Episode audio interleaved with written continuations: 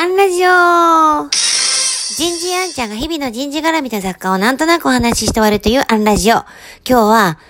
人物要件はどんなキャラ？こんなテーマでお話ししてみようと思います。えー、ただいま、千葉のホテルにおります。えー、ぼちぼち出張も始まってきたんですが、えー、まさに明日お伺いするお客様と、えー、昨日かな、メールでやり取りをしていて、えっと、明日の案件とはちょっと別件で、えっと、人事の、えー、配属を想定した新人を募集していると、なかなか思った、えー、人が集まらない、あんちゃんどうしたらいいみたいなことが、あの、メールの追伸に添えられていて、まあ、新卒の人事って、そもそも何を求めているのってどんな人物要件かわからなくて、ビッグワードだったので、あの、例えばどんなキャラクター？まあ、例えば例えばワンピースで言うと、どんなキャラクターって返したんですね。そうしたら、こんな返事が返ってきました。早速の返信、ありがとうございます。えー、キャラ的には、経営者の参謀的な役割としてナミ。総務系だとフランキー。従業員ケアではチョッパー、ブルック。ナミやチョッパーではちょっと目立ちすぎ。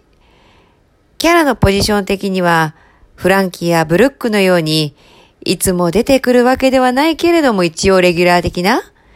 あ、戦隊もので言えば、ブルーかグリーンかなと。なんか分かったような分からないようなんですが、最初の新卒で人事に持ってこれる人よりよっぽど分かります。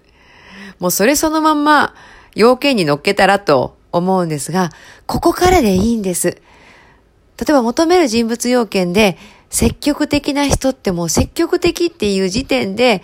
それぞれの受け止め方でブレが出始めます。例えば、ワンピースのキャラで言ったら、誰の積極性？ああ、ナミの積極性か、とか、ロビンの感じね、とか、いやいや、ハンコックか？とか、言いながらも積極性を具体化していけることになります。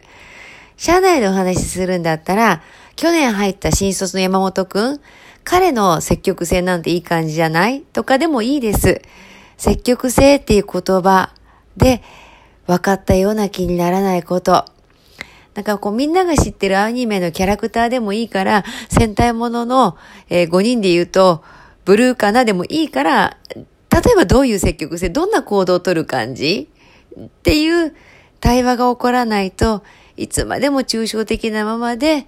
えーえー、採用とか育成が進んでしまいますし、メッセージ受け取る方もそれぞれが人事ってどんな人求められるのってこう、そこに積極性って書いてあってもやっぱよくわかんないんですよね。こんなところから対話を始めてみてはいかがですか？今日はここまで。次回もお楽しみに。